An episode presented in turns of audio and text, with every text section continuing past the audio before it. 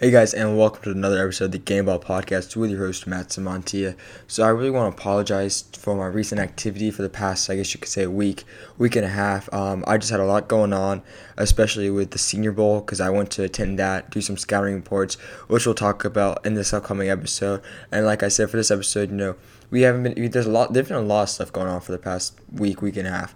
You know, uh, like I mentioned, the Senior Bowl was going on the unfortunate passing of Kobe Bryant, Gianna, and the seven others in a horrible. Again, let me let me address this horrible accident that that, that helicopter accident.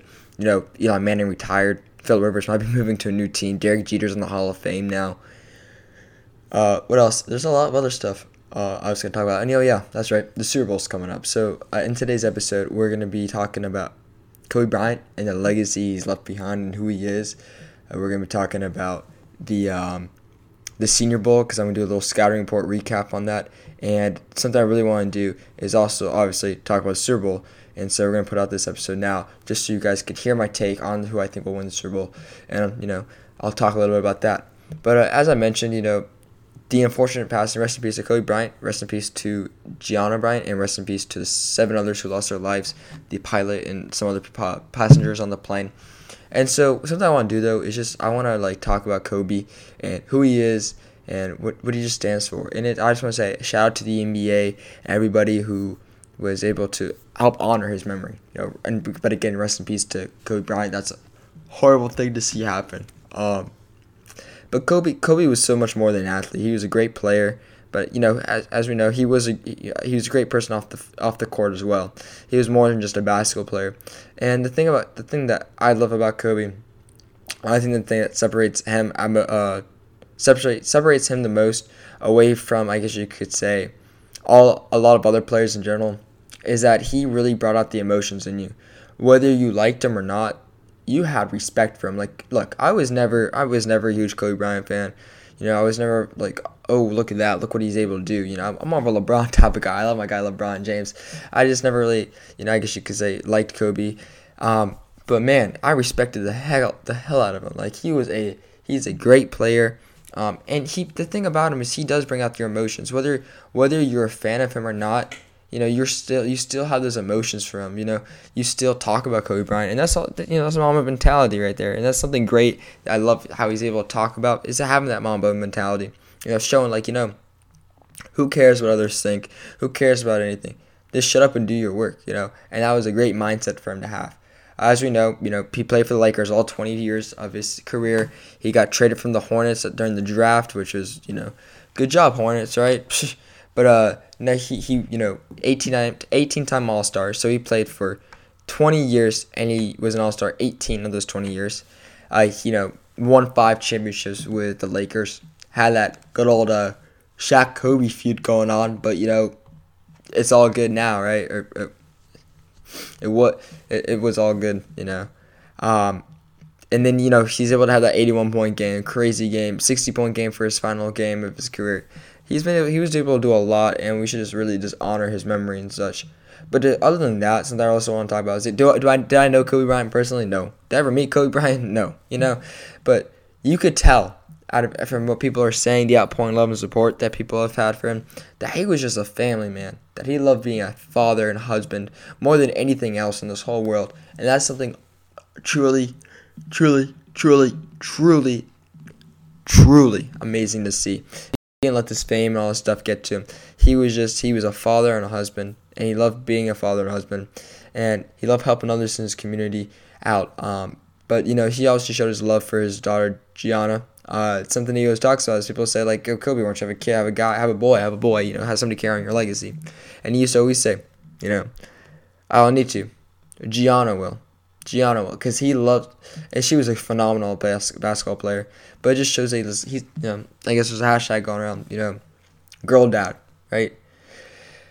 And that's what he was, and he loved his family, and it was just he's a great person. He was he was great, and it, he was a good he was a good role model and stuff. And he loves, like I said, helping out his community and, inspiring the generations to come for especially basketball, uh, whether that be you know the people, his kids that are at his camps, or uh, the team he coaches, or just other players in the NBA like Giannis Antetokounmpo and just and Jimmy Butler and fellow players in the NBA, and he always had an unbreakable bond with a lot of people. and so also something I want to talk about though is how the NBA is honoring him. You know, shout out to the NBA, and they're doing they're doing a fantastic job of it. Uh, one of the biggest issues arose was when they played the games uh, the day of Kobe's passing. You know, yes, I know it was a tough time for the players and emotionally it was tough. So I understand if they wanted to cancel it for the players and the coaches. But if you think about it, you know, would Kobe would Kobe want anything to stop because he passed? No. Would Kobe want basketball to stop? Definitely not. This man loved basketball, obviously, and he would he for Kobe. I think in his best memory, remember him was just keep going, keep playing, have a fun time. And I know we, it was tough for the players to participate and such, but in terms of what would Kobe want, Kobe would want them to keep playing. Kobe wants them to keep playing, having a good time, and you know he loves on through them. Uh, so I think it was fine if the players played. Uh, that's what I was trying to get at, though the games being played. And I just want to you know give a shout out to all the players, all the teams taking those 24 second violations and 8 second violation to honor him, 8 and 24. Uh, Minnesota did a phenomenal thing when uh, Andrew Wiggins took the ball and put it at the free throw line because that's where Kobe passed MJ on the all time scoring list it, it was it was really cool to see. And also on top of that, uh, with uh, the Lakers, or before I talk about that, I think it's also really cool to see how the NBA the players are, and formally retiring his number. Spencer Dinwiddie switching from eight to twenty six. Terrence Ross switched from eight to thirty one. I forgot what his name was, but Sunday we were number number eight, and he switched to eighty one to honor him, and somebody else switched to thirty two to or no, 82 to honor Kobe and Gianna. And I think it's crazy and it's awesome to see this out support, outpouring support and love for him. Uh, and you and you can see how it's affecting people all over the world. You know, in the Philippines, they're painting basketball courts with Kobe on it and such. I think that's just really cool to see and how all this stuff happen. And so one thing I really want to talk about right now is shout out to the the Lakers for being for being so. They did an f- amazing job of honoring him at their, during their game. You know, they wore they have a little patches on their jerseys that says KB for Kobe Bryant. The court wasn't the Lakers logo; it was KB for Kobe Bryant. There was a 24, and there was an eight on the court, which is awesome. And you know, LeBron gave a phenomenal speech. Uh, was that really from the heart? Who knows? Maybe. But uh, it was a great speech nonetheless. And they did a great way honoring honoring him. And see you again during halftime. That was amazing. I also think it was super cool that they did the. Uh, I guess you could say the video tribute through Kobe and his voice. And so it was just shout out to the Lakers for being very classy, obviously, and just doing a great job. And you know, we pray. We should all pray for those uh, who passed and just those who are going through the tough times and mourning his loss and the people, you know, mourning these nine people who passed, um, whether that be families and friends and such. So condolences go out to them. But uh, I, I just think, you know, drop it up, I guess you could say, know, Kobe Kobe's a great player on and off the court, and he was able to show, uh, you know, it's always great to help out others in need, and to always have that Mamba mentality. Always don't listen to haters, cancel out the noise, and just do you. Shut up and work, I could say, but just be you and do your part and, and work and grind. And the more you grind, the better you'll be and just succeed. You know, hard work, you know, it does pay off, and we should always remember that no matter what is there something I want to do before I segue into my next segment? Uh, I want to do a 24 second moments uh, a 24 second moment of silence in honor of Kobe Bryant and those who all passed. So we will do it uh, in three, two, one, now.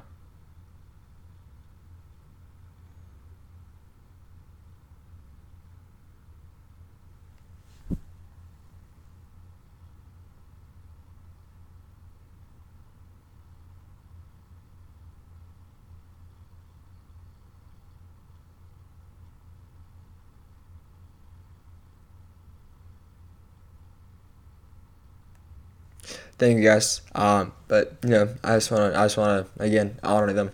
So rest in peace to them and prayers out for for them and the people, their loved ones and such. But uh, now it's time to move on into something I was I, am really looking forward to talking about and something that that was really cool. So like I mentioned, uh, this past weekend I went to Mobile for the Senior Bowl, and I just want to give a little, uh, I guess you could say, a little scouting report on all the players and how they all performed and. So we're gonna start off with the quarterbacks and then you know make move our way down from quarterback to running back, wide receivers, offensive line, and then defensive side of the ball. And we'll talk about all those uh, positions. So I want to talk about the quarterbacks real quick uh, to start things off. So the first one I want to talk about is uh, Shea Patterson, my guy, Shea. Oh my gosh, he looked horrible. He looked so undraftable that he shouldn't be drafted, right? Uh, start the game, went one for one, 75 yard touchdown to Darius Anderson. Shea Patterson did nothing. He missed like there was three guys downfield, so there was the running back did a little, uh, I guess you could say not slant, but he he kind of faded to the left. He had another person running a post who was wide open. Somebody streaking down the sideline was also open, and he did a little dump out pass to Darius Anderson, who then took off and ran and ran and ran and ran and ran and scored a touchdown. And I really thought he was going to get tackled by this, um, this freaking speedster from Kansas, number five. He was wild. He was so fast, but he didn't, uh, which was cool. But you know that was that was Shea Patterson's first time. You know, first pass, great. Then after that, he threw an interception, a bunch of incompletions, looked extremely inaccurate, wasn't able to move in the pocket at all, and he just looked undraftable and should not be on a team.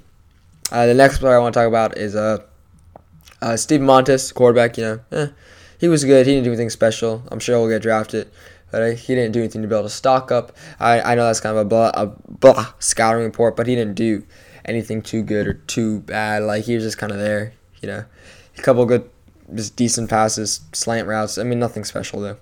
Uh, but the guy I want to talk about right now, you know, Jalen Hurts. You know, that's the guy everybody wants to hear about. Jalen Hurts. Jalen. Hey, Jalen. Hey, Jalen. Hey, Jalen. The whole crowd, the freaking whole stadium was in love with Jalen Hurts. Uh, but he looked horrible. So bad. Like, worse than Shea Patterson did. And so I guess the only reason like Jalen will be drafted is because people love who he is, great leader and such. But he looked terrible. Had interception, got sacked five times did nothing good. Like, I'm not trying to hate on the guy. You know, he's a great guy. He's classy. He seems like he he cares for others and such. But he did terrible. You know, I don't know how you do that bad. Like I've never seen something worse. Like, he looked horrible. He wasn't able to move in the pocket. He wasn't able to escape out of it. Uh, yes, a little bit of his was it uh, fell on the offensive line, but he was just making bad decisions. He was just kind of throwing it, chucking it, and he scored a touchdown. But still, that, that touchdown wasn't even that good. I think the wide receiver, I think it was Gandy Golden who actually caught the touchdown pass from Liberty, and you know, it was. I think it was honestly like I'm not just saying this. I think that Gandy Golden made the made the, was the reason why it was touchdown because he like dragged his feet, and he, he was able to make it a touchdown. Like it wasn't a great pass or anything. But Jalen Hurts does not look good, and he's just he's not looking good, and this, and, and and it's the truth. I mean, like he didn't. I think he'll be drafted as a leader. Um, off of his college play or college tape as well. He looked good, I guess you could say, but he did not. He, he had a horrible Senior Bowl, and it didn't improve his stock one bit in my opinion. He was just unable to move, like I said. Uh, wasn't very accurate, and he made some bad decisions. So, say what you want to say about Jalen and who he is as a leader and such, but he didn't do too well, in my in my humble opinion. Uh, and then there's Jordan Love, quarterback out of Utah State. So actually, I was fortunate to meet him and talk to him, and he, like a really cool guy, classy guy. Um, but uh, he had he had a good performance at the Senior Bowl. He did. Uh, you know, nothing nothing as good as who I'm about to talk about after Jordan, but he had a good Senior Bowl. He he performed well. He made some good throws, some deep passes, very accurate with the ball, very good at decision making. You know, something you ask yourself coming out of a, a, out, of a out of a quarterback who went to a, a, group of five school. He was very accurate. He made good decisions. Um, he had a couple of good deep ball passes. He he read the, the field really well. Something that really stuck out to me was, you know, he didn't just look at the first uh, the first the first option. He was able to look at second and third options, and he did extremely well. I think he really built up his stock again, and he's really, uh, you know, making it for like a making or cementing. That's what I was looking for. I was gonna say firming. You know, cementing, cementing. Ugh, cementing. My fault, guys. I, I just can't talk apparently. But he was really good at cementing his draft stock as a top 15, top 20 player. Uh, and he, you know, maybe the Colts will get him. I think that was you know, here's my theory: Tom Brady to the Colts signs with the Colts starting quarterback. They draft Jordan Love. Jordan Love will back up. They trade Jacoby Brissett for another first, and then they're really good, and they win the World Super Bowl. And then Tom Brady retires, and then Jordan Love becomes the quarterback, and they go on a tear, and they lose to the Chiefs. But it's gonna be like Peyton and Tom Brady of old between Jordan Love and Patrick Mahomes. No, not really, but I, I do think Tom Brady's gonna go there, and Jordan Love will go there. But he. It's a lot of information for you guys to take in right there. But Jordan Love, at the end of the day, he did look very good. Uh, looked like the second best quarterback there behind Justin Herbert, who took home a Senior Bowl MVP. Shouldn't have taken it home because he went, yeah, he didn't, he wasn't even on the winning team, but he looked great. You know, he the one thing you know we all know about it whether you, you if you watch the Oregon games everybody watches Oregon games so I'm not going to talk too much about his passing ability and such like he was great at reading the field obviously deep ball accurate uh, just very good at it but uh, the thing I want to talk about you know making making uh audibles and decisions at the line something to, to, to good things right we all know that the the one thing I do want to talk about is holy balls he was mobile in the pocket this guy could move you know, it looks like he was swing dancing out there. This guy, like multiple times. There's, I think there was three times I believe that the pocket completely collapsed on him, and he was able to move up in the pocket, go to the right, back up, and then cut back to the left, and then make the decision and pass the ball. He didn't force anything when something wasn't there. He either ran the ball safely or he he uh, threw it out of bounds, right? Which you're supposed to do. He didn't force anything and he really went through his progressions extremely well. But he was able to move in the pocket. He wasn't afraid of the pressure. He didn't let it get to him. He didn't let the ball. And there were some really, really talented pass rushers coming out, like Josh Uche, and Malik Harrison, and he was able to move in the pocket and really just get out of it and and not force anything, which was very important to see. So Justin Herbert had a phenomenal performance. Uh, moving on now to the uh, running backs. So again, you know, quarterbacks. There's only a couple of them there. I didn't I, I didn't talk about all of them, but uh, right now, moving to the running backs, wide receivers, and the rest position groups, there's a lot of players. So I'm gonna, I'm gonna talk about a couple in particular, whether that be a big name player or just players that just stood out to me that I, I believe I should talk about. So the first one being Joshua Kelley out of UCLA. This man looked amazing out there. He was tearing it up. But yeah, no, uh, Joshua Kelley was insane. So this guy had he, he he's from UCLA, right? So I did a little research on him two star recruit coming out of high school, went to UC, uh, committed to UC Davis, then transferred to UCLA, and he was doing he did phenom- phenomenal at the game. He had 15 rushes and taps for 105 yards, and I believe that he should have won the MVP because so he played for the North team, and they won the game, but he was the main main reason why. And the thing that stood out to me, as you could just see of his running, is a lot of running backs and a lot of people in general just they like to go east to west. You know, uh, they want to go you know score a touchdown. They want to go run across and then cut straight, run across, cut straight, whatever. The thing that I that, like I said really stood out to me was his, his ability to just go uh, a, downfield runner. Just he just found the gap and went da- right down it, right down the middle, right down the gut. And being a smaller guy, you know, he looked really good doing it. So that's what stood out to me. I think his stock went way up. Uh, and I, I, I really do because he showed that you know he's able to run between the blocks, and he may not be able to possess that top end speed, but he's still a really quality running back, and he can move and he can get find the gaps and do really well. The other running back I want to talk about is uh, Lamical Perine out of Florida. So he did he did extremely well as, as well. You know, uh, he started off the game, he played for the South, and he, he was able to show that he was a good running back. He, he I think he had like 65 yards rushing.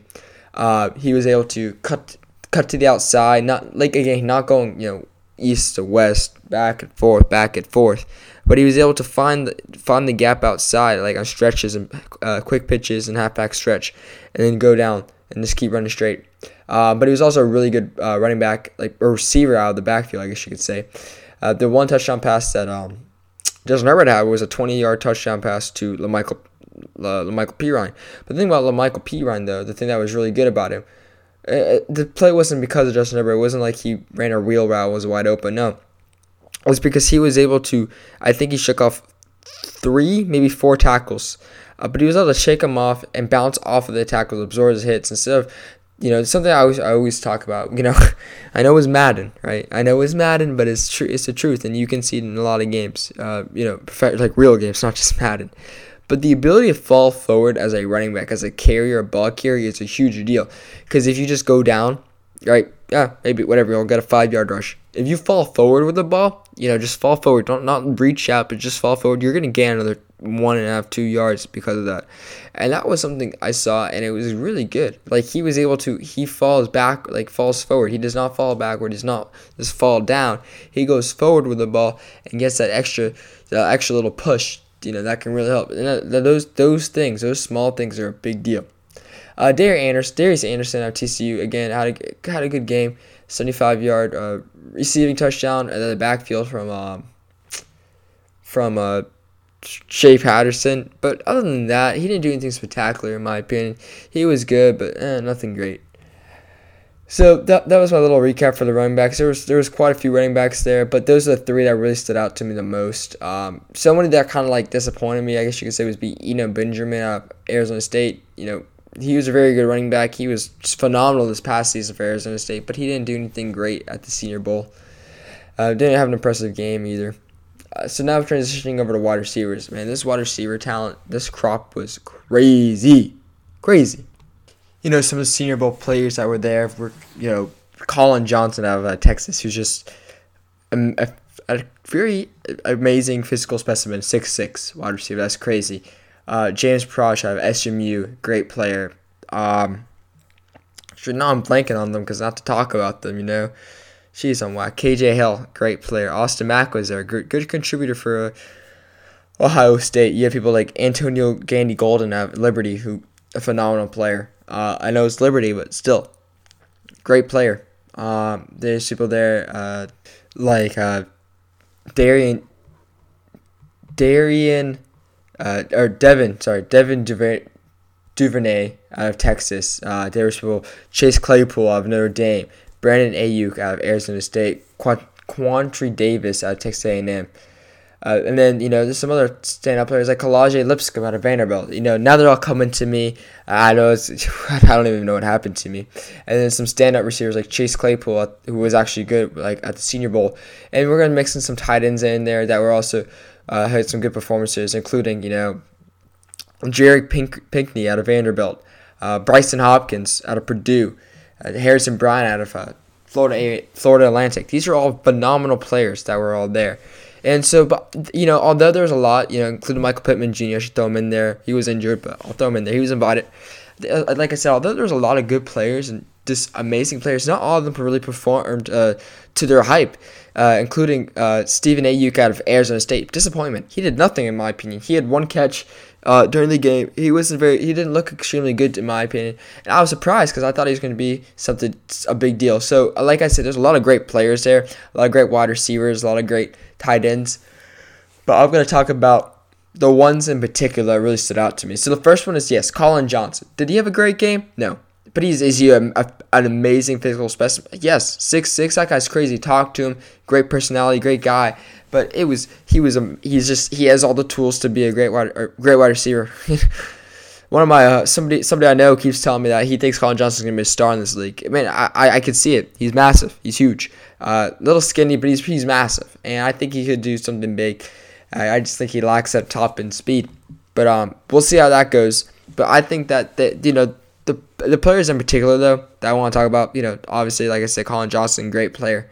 Uh, who had great performances. So there's three people that really stood out to me, and that would be KJ Hill, Chase Claypool, uh, and uh, actually one of Collin Johnson's uh, fellow wide receivers, Devin Duvernay. All right, so the first one I'm talking about is KJ Hill. KJ Hill had a great Senior Bowl. Uh, obviously, he was one of the best players uh, during the week. But you know, you saw some of those crazy videos, like a one-handed catch that he made. Burning Lamar Jackson, the corner out of Nebraska, uh, with some 360 move. But during the game, you know, you were able to see that although he didn't catch the ball because they didn't pass it to him, this guy burnt some like uh, this corner at least twice. Uh, I forgot I forgot his name, but he burned him twice, and it was a, a, an amazing thing to see that he was just able to run right past him. Then he, he caught a post route. Um, on a slant, and he made a couple plays. And KJ Hill had a great performance, but overall, that whole week, you know, he was able he was able to really show that he he, he is almost like this year's uh, Terry, Terry McLaurin. Uh, maybe not going to be a first round pick or a second round pick, but he has the skills to be a phenomenal breakout wide receiver because he he his hands he's amazing at catching the ball. His his hands are like freaking there's like glue on them. He's he's phenomenal when the ball's thrown to him he catches it, and that's something that really stood out to me. And he, he has the skill moves to get past receiver or past defenders. Next player, Chase Claypool at Notre Dame. Uh, amazing. He had an amazing time out there. You know, didn't hear much about him, but he had a great practice. And during the game, he was great. He was able to uh, run his routes perfection almost. He can make his cuts really well. He did a couple comeback routes, and they did. They were extremely, extremely good. Um, and he, he had the skills, but it's just I think this best ability that shows his route running ability. And the last player I want to talk about is Devin Duvernay, like I mentioned, other Texas wide receiver he did pretty good. Like I did not know much about this person going in. I, I'm a real. I did not know much about him entering the uh, into the the Senior Bowl. Uh, I I just didn't hear much about who he was and about him. But Devin Duvernay was phenomenal. Um, he was very good at just uh, he, he was good at coming back to the quarterback. You know, when the quarterback's in trouble, I saw this multiple times. He came back and, and then he had the ball. He was able to make plays. He at one point he had like three catches in a row, and it really surprised me because I just didn't hear much about him. Didn't hear too much hype about Devin Duvernay, but um, he was able to really just showcase his skills and show show out during the game, and he, he was he was a great route runner and was able to really just come back on routes and, and really help out his, his stock. And I think that he went up because of this game. You know, like I mentioned, I didn't hear much about him going into it, but he did extremely well. And I, I think that, the, like I said, the one thing that I want to talk about is the big factor, the reason why I think he was able to prove so much and really stand out, in my opinion, is because of his ability of able to freeing up the quarterback and making making something out of nothing. And that's a big thing as a wide receiver. Is you can't always just run your route and assume that you're gonna get the ball thrown your way and you're just or the quarterback's not gonna be pressed or something crazy is gonna happen. You'll be fine. No, that's not the case. That's not not that's not always gonna happen. And he was able to really make something out of nothing uh, multiple times. And so that's something that just really stood out to me. And he was able to really showcase his his skills during that. And so uh, transitioning, you know, from the wide receivers, like I said, to a couple tight ends that stood out to me. First one being Jared Pinker, Pinkery uh, out of Vanderbilt. So entering the season, and Vanderbilt in general had three players that were all supposed to be huge impacts. They're all seniors. You know, you had Jared Pinkery, the tight end, Elijah Lipscomb, the wide receiver out of Vanderbilt, and then the running back, uh, Keyshawn, Keyshawn Vaughn. And the one that really just, you know, was supposed to do really well was obviously Jared Pinkery. And he didn't do the, the Vanderbilt just sucked in general this year, and they all just were just kind of down. Uh, Jared Pinkery lost his stock. I think some people went in front of him, including Brycen Hopkins, out of Purdue was able to move in front of him along this list of players. But uh, Jared Pinkery was really good, and as a tight end, you know, you're supposed to you're supposed to block and catch, and he was a great blocker. But the thing that really stood out to me was he was able to find the soft, soft spots in the zones. So they ran. Uh, so he played for the the. Uh, he played for the South. Yeah, he played for the South team, and they played against the North. And the North, the North had I think the best defenders in general, uh, at least for the, the front seven, and that's who they're really gonna be going against as tight end. Uh, but he was able to come off his blocks and really find the soft spots. You know, and he was able to know where to go behind people like linebackers like Zack Baun, one of the better players uh, he's gonna, he's from Wisconsin, going to be a top 40 pick, and he was and Jerry Pinker was able to find the soft spot and the defenses and just get open and be there for the simple dump pass and was just able to find them, and that that's what really stood out to me, and I think that sh- showcased a lot. And then the other tight end, there's two other tight ends I'm talking about. So one of them being Harrison Bryant. He played on the South, and him and Justin Herbert were having a love affair or something, bro. But I swear, my guy was getting, he was really good. He was able to um, get open extremely well. He was he didn't he didn't have any talented skills. So the thing I just uh, again that just really stood out to me was he was he was able to run his routes and just he was able to hold on the ball and catch the ball.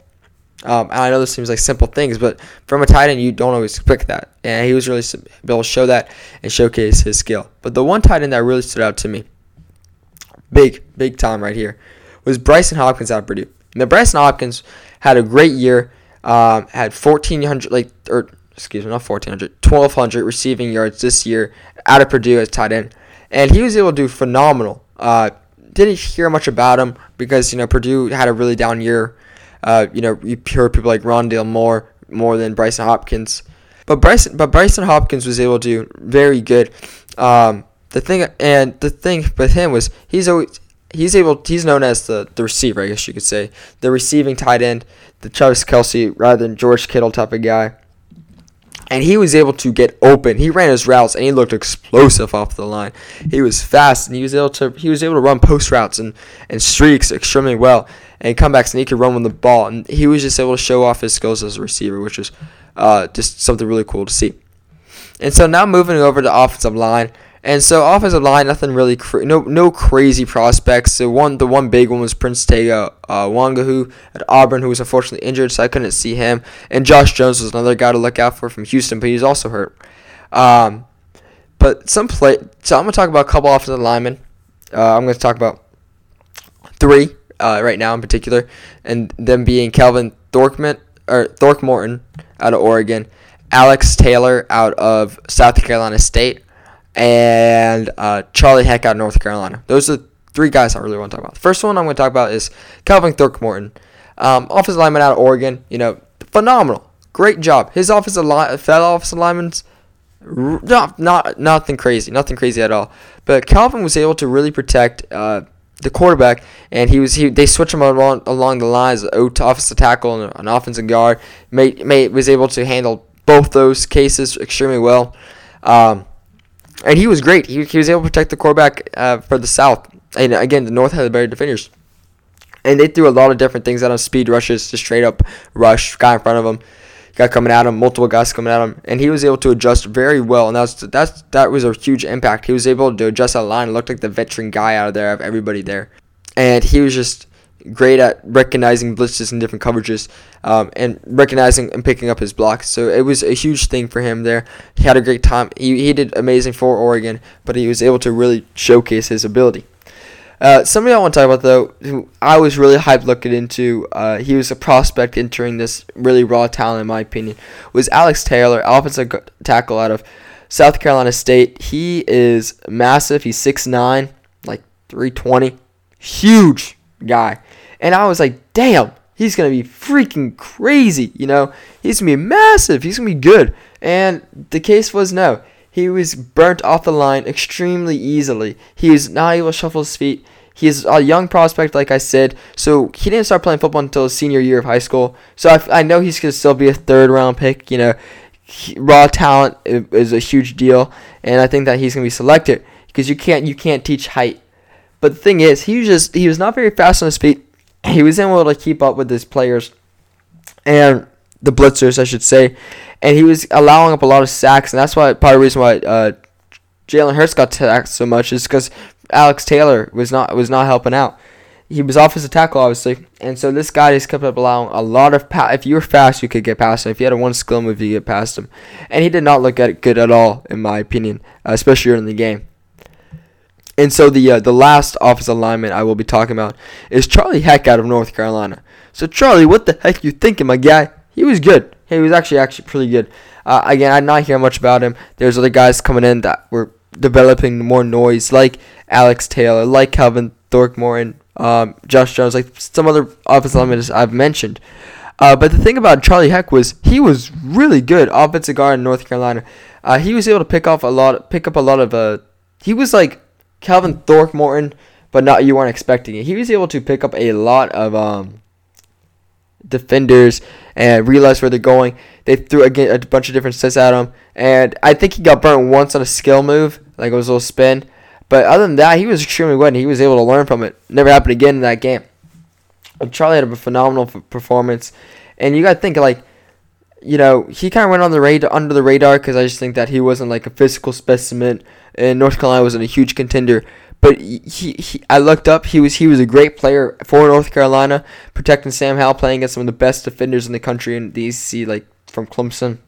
But he had a great performance at the at the Senior Bowl, and I think that's something that was good and something you want to also look forward to. Is you don't like look the Senior Bowl is not going to make or break your draft stock, but it's just really important for players like Charlie Heck, who you know may not have got all the attention. Like I may not have, I didn't pay much attention to him before this. I didn't hear much about him, but after watching him, I looked up some stuff, and he looked, he looked great. He's a great player, and so he's able to develop that noise and make some noise, and you know he can move up his way up. You're, they're lacking offensive guards, offensive linemen in this draft, and he's going to be able to make a name for himself, and he did, and so he might potentially become a. Uh, mid round pick because of this performance. He did extremely well. So shout out to him. So now we're done talking about the offense. It's time to transition over to the defense and talk about some uh, some key players there, including uh, you know obviously defensive linemen, secondary, and linebackers. So uh, we're gonna start with the defensive line, and we're gonna talk about you know defensive tackles, defensive ends, and those players, some edge rushers. Um, so starting off with some uh, some defensive tackles right now. there was so unfortunately Javon Kinlaw was able to perform because he was injured. But you know there's a lot of big names uh, there, including DaVon Hamilton of Ohio State, Malik Harrison also out of Ohio State. Uh, there were p- uh, people like uh, Joshua Uche, defensive end off, out of Michigan. Alton Robinson, defensive end out of Syracuse, and then players like DJ Wonnum out of uh, South Carolina, South Carolina, and I keep I can't I I keep blanking on this guy's name. I am I am blanking on a lot of people's names for some reason. I am poof. I don't know what's going on with me. Um. Oh yeah, there he is. Bradlee Anae, Anae, my fault. Jeez, I can't even say his name correct. Bradlee and Anae, defensive end out of Utah. So the, those were some important players that really stood out to me and really helped show showcase their skills at the Senior Bowl. So Malik Harrison's the first one I'm going to talk about, and so he's defensive end out of Ohio State. Had an interception off of um, off of Jalen Hurts, although it wasn't the prettiest. It was more like a jump ball. He won it was still nonetheless an interception. But he was able to disrupt at the line, get a sack in there, get an interception. He had some good skill moves. Uh, there's this one where, uh, you know, he was able to do a, a little 360 spin move off the off the block and get to the, the and really pressure Jalen Hurts and made him throw the ball away. And he did really well. And he was showcased and he was he was good. He had a drop back coverage even once, so that was really cool to see. That was really cool to see. Um, excuse me right there. Uh, sorry about that, but he was really good. Uh, the next player that I was gonna talk about was DaVon Hamilton. So DaVon Hamilton, I was I'm gonna be real, not one of the biggest names entering this, but one of the biggest names leaving it. DaVon Hamilton was very very good at what he was doing. He won def- he won the uh, defensive player of the week for his for the North and DaVon Hamilton was really able to put his name on the map. You know, he was a, he was always going to be a good player, mid round pick. But the thing about him was he was teetering, and I think his I think his stock uh, really rose a lot from the Senior Bowl. I think he went up to being a top 40 pick. Um, and th- the reason being is because uh, it's that because uh, DaVon Hamilton is because he showcased that he was a run stopper, that he can be a run stopper. So when Ohio State, when they played, they're blowing opponents up by like 30 points, you know, something slight like that. And the thing is, you know, everyone was like saying, "Oh, well, it was the stats inflated or not." We should just run stopper because we're blowing out players, blowing out teams. Didn't have to really show that as much, but he, he really did. You know, he was able to show that when you try to run the ball in the interior on him, he was able to get off the block super fast and stop the run and, and uh, infiltrate that and really stop. And the you know pass the pass rush, you know, that's something you can work on. But he showed that he was able to really sh- work on everything he was taught, and he was really just showed that he was going to be a great run stopper. Um, the next player I mentioned was going to be uh, Josh Uche out of Michigan, defensive end. He did great. He had two blocks uh, during the Senior Bowl, and he was able to show that he was a great speed rusher. And so that's who he really was coming into this but he was able to really just improve and show that some off against some of the top offensive line talents that he can in fact get off the block fast and be a, quality and great speed rusher. Uh, the next player I'm going to be talking about is Alton Robinson. So Alton Robinson coming out of Syracuse in 2017 had like 10 and a half sacks, great year. 20 or no, I take back. 2018 10 and a half sacks, great year. 2019 not so much, had like five sacks. Really didn't have a great you know year after that, and that was a little disappointing. But he was able to show that he he is in fact the Alton Robinson of old. Um, here's this one play that really stood out to me. So he was double teamed. He came off a delayed blitz, and he was double teamed by the offensive tackle, offensive guard, and he was able to swing move out of the offensive guard and then get past the offensive tackle and and got the sack. And it was crazy to see because he did all in one motion off a delayed blitz. It was double team and it was it was just and it showed like I it made me think about back in the day two years ago when I thought he was gonna be a top player, top in talent. And I think that just showing that he's able to get off the block, get off those blocks quite easily, it shows that he is going to be really good at the next level. Because he's always he's always had the character, he's always had the talent, but it was just, he was never able to pull together. And I really think he's able to do it this, this at the Senior Bowl. And now moving on to the last player is Bradlee Nay or Nye, excuse me, out of uh, Utah. And he had 10 half sacks for Utah this past year. Great player, great year. And he was able to show that, again, going back to this, Bradlee Anae can get off the block as a speed rusher. That's a huge deal. Speed rusher when he, he with the skill moves. He had good skill moves and he was a quality speed rusher off the edge. Now moving on to uh, the linebackers. So there was a few linebackers that really stood out to me. You know, there was a couple that disappointed. I didn't see much great things out of uh, Zack Baun from um from uh which I which I say Zack Baun out of Wisconsin. Right, he really disappointed me. He didn't do anything special. He got beat a lot in coverage.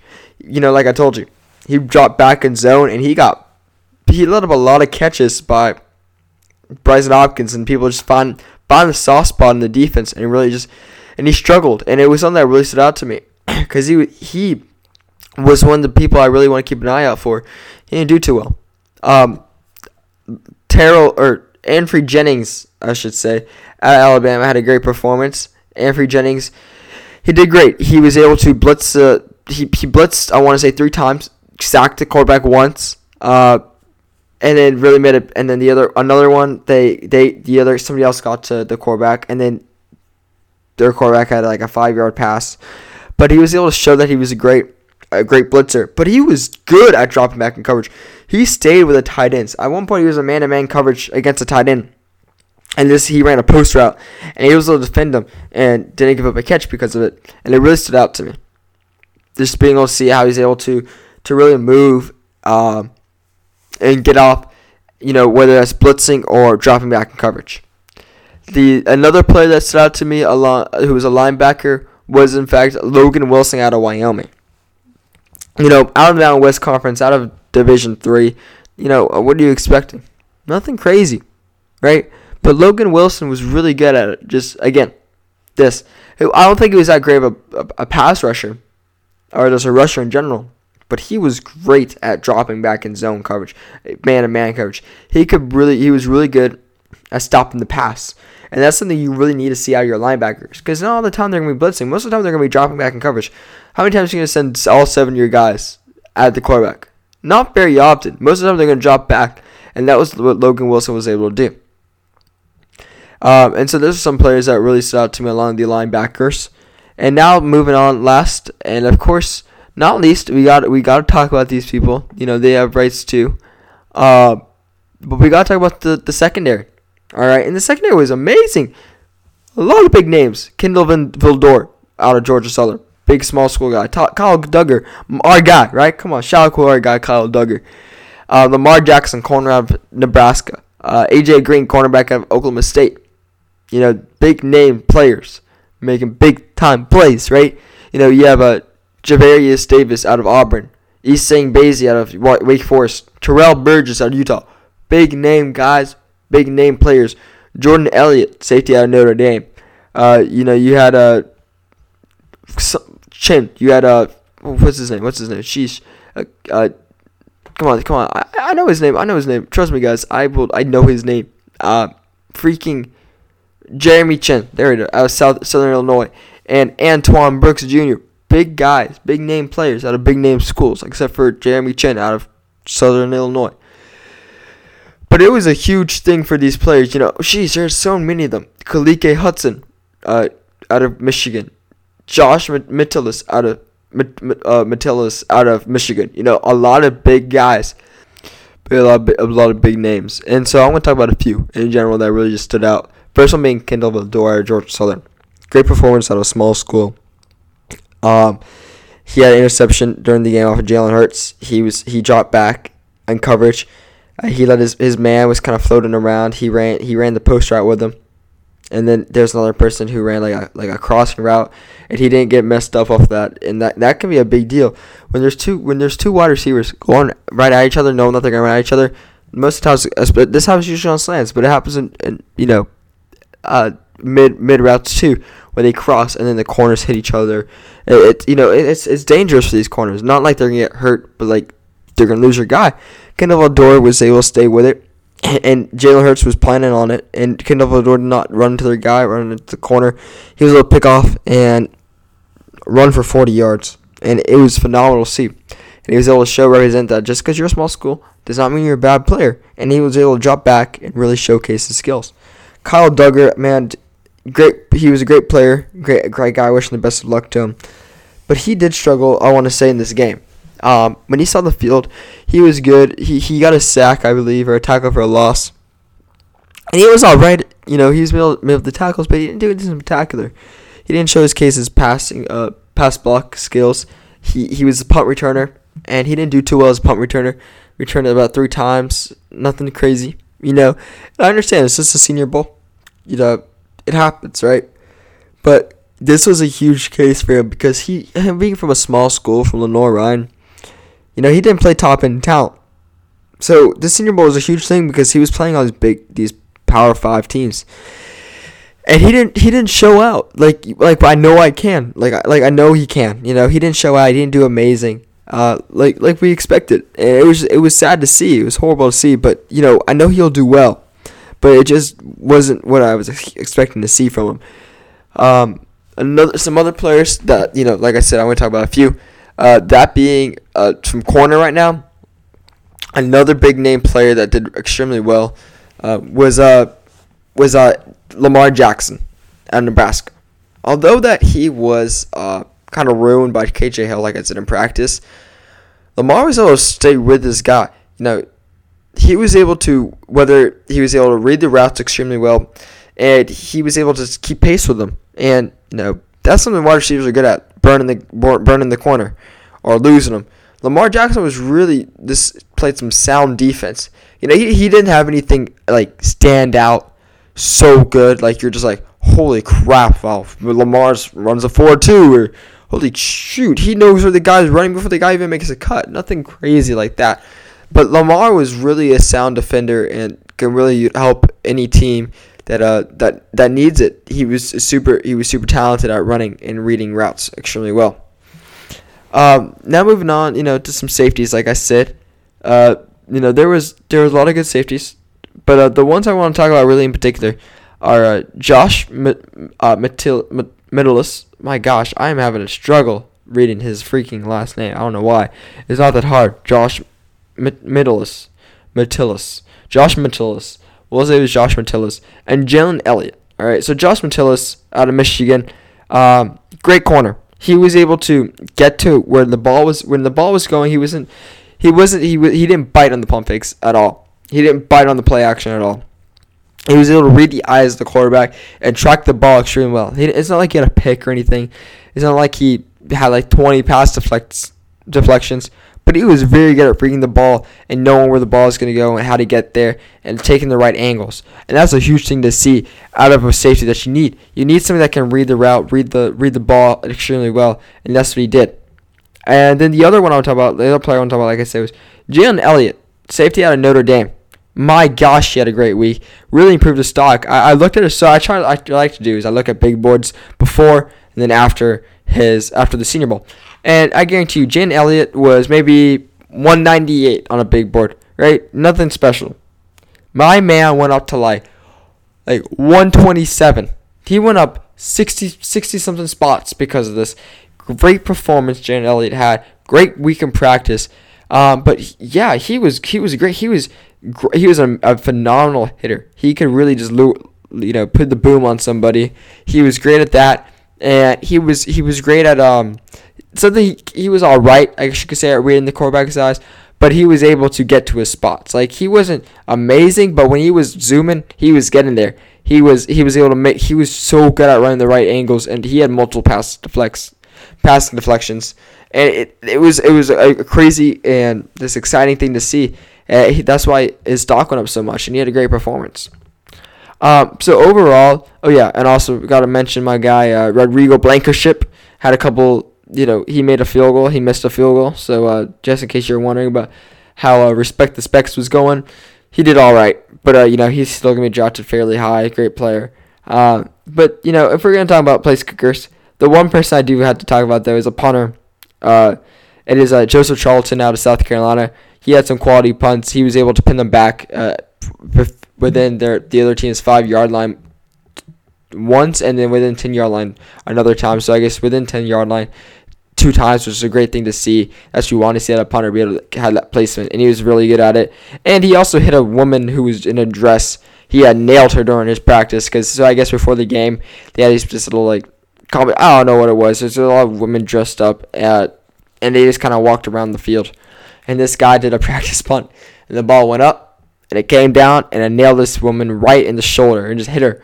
And it was the funniest thing I've seen, and it was a great thing. So he shows that accuracy, but you know, he had a great performance.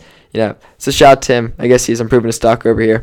Uh, so that's a little bit of my Senior Bowl recap, uh, Senior Bowl uh, scouting report for you guys. You know, hopefully we'll have some more of these players on for interviews. Uh, so it was, it was really cool to see though, and it was definitely something worth watching. Definitely something you guys you guys should go check out if you ever have the chance. You know it's gonna be in Mobile every year, Mobile, Alabama. You get to meet players, get autographs, talk to them, and see a pretty great game and do a good scouting report, just like me, I guess you could say. But no, it was a great experience. It's something uh, I really, def- I, I, definitely had a blast doing. Um, so definitely go check that out if whenever you have the chance to. So uh, now that I mentioned, so as I mentioned, you know, we're gonna do, we got three more things on uh, coming up for you guys right now. So Derek Jeter, I just want to talk about his career. Shout, out I just want to give a little shout out. I guess you could say nothing crazy. I just want to do a shout out to Derek Jeter. Congratulations, my guy uh, being voted into the Hall of Fame. Should have been unanim- unanimous. Uh, so whoever didn't vote him, that so there's 397 people, 396 voted him. One person didn't.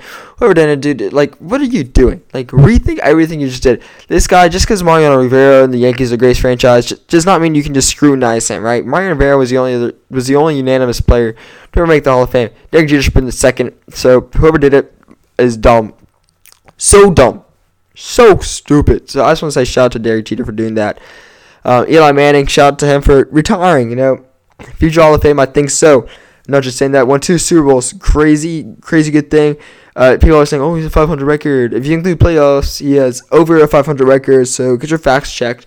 Uh, but shout out to him for having a great career for the Giants. So it's a, it's a it's a weird thing to see. This is like my first real transitioning. I'm seeing it for sports.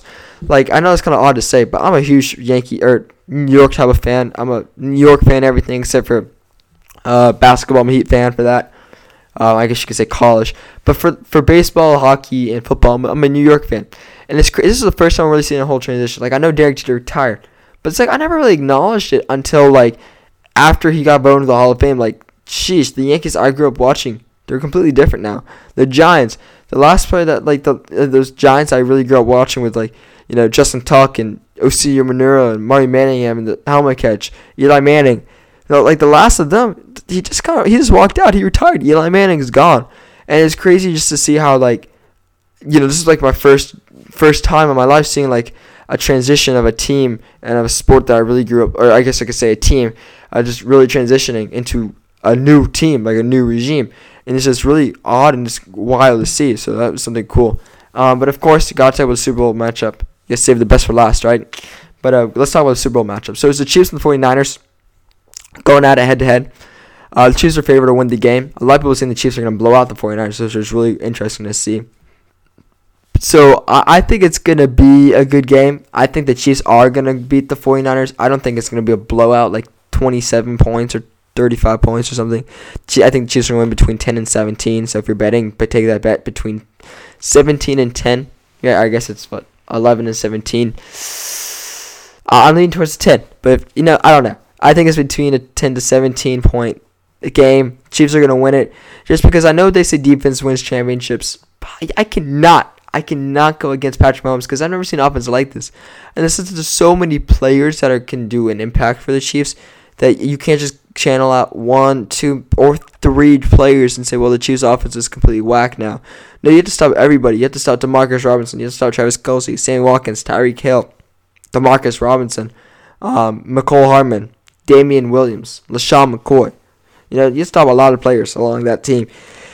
Patrick Mahomes. And I just don't think it's possible. I think the 49ers can and they might be able to get to the pocket. But I think Lamar Jackson is one of the best players, most composed player in the pocket out of recent memory, and he's very mobile in the pocket. You know, not Lamar Jackson, but not Tom Brady either.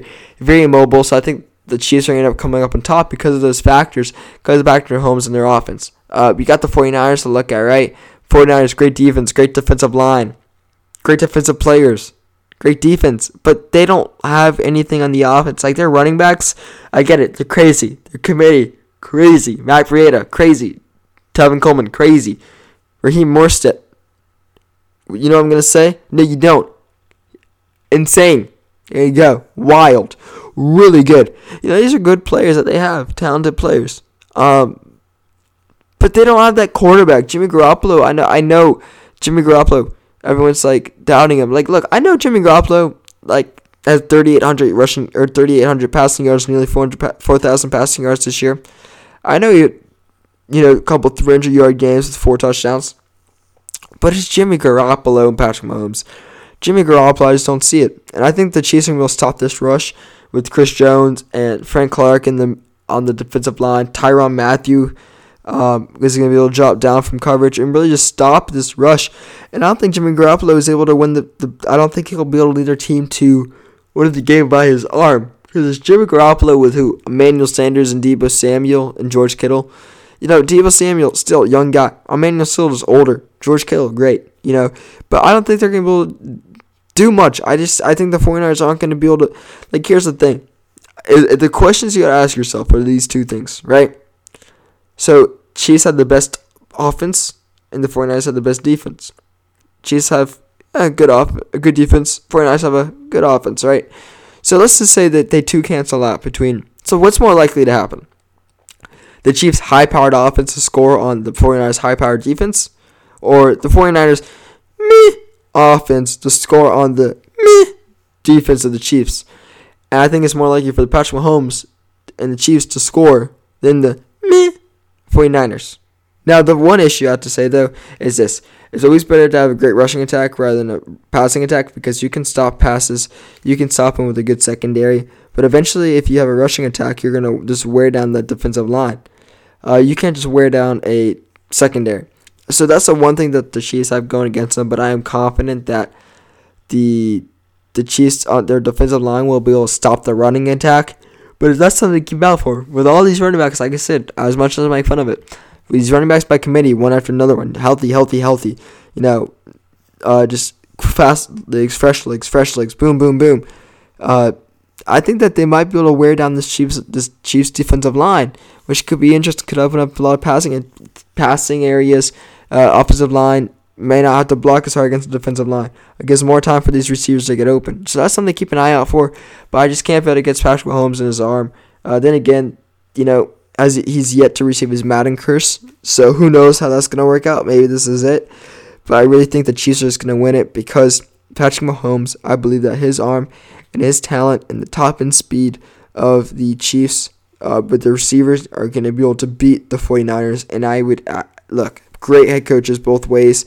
But I, I I would rather put my money on Andy Reid if there was if there was a reason. Who's gonna win the game? Andy Reid and his offensive mind, or I guess you could say I know Kyle Shanahan, but Robert Saleh in particular in defensive. I think Andy Reid's gonna win it. And so it's a great it's it's gonna be a very interesting game. But I got the Chiefs coming out and winning this game by a score of 31-17, uh, Kansas City. So that wraps up our show for today, guys. Thank you for listening. And as always, we're gonna give up the game ball, uh, and you know I gotta give it out to I gotta yeah, to these nine people. Uh, you know, rest in peace to these people: Kobe Bryant, Gianna Bryant, seven others who lost their lives in this in the horrible accident, horrible helicopter accident that occurred on January 26th of 2020, this past Sunday.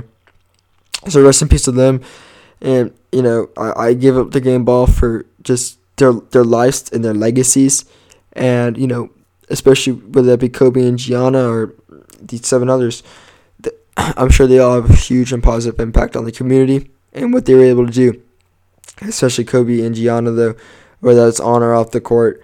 So rest in peace to them. And I give up my thoughts and prayers are again with them, but my thoughts and prayers are with their family and friends who are who are mourning or er, in the grieving process of this horrible horrible event that occurred. So rest in peace to them, but give giving out the game ball to honor them in their lives, their legacy, and what how they're gonna live on in others. Uh, but as always, thank you guys for listening to episode 10 of the Game Ball Podcast with Matt Montia. And I look forward to having you guys coming in and listening to my next episode next time. See ya, and thank you.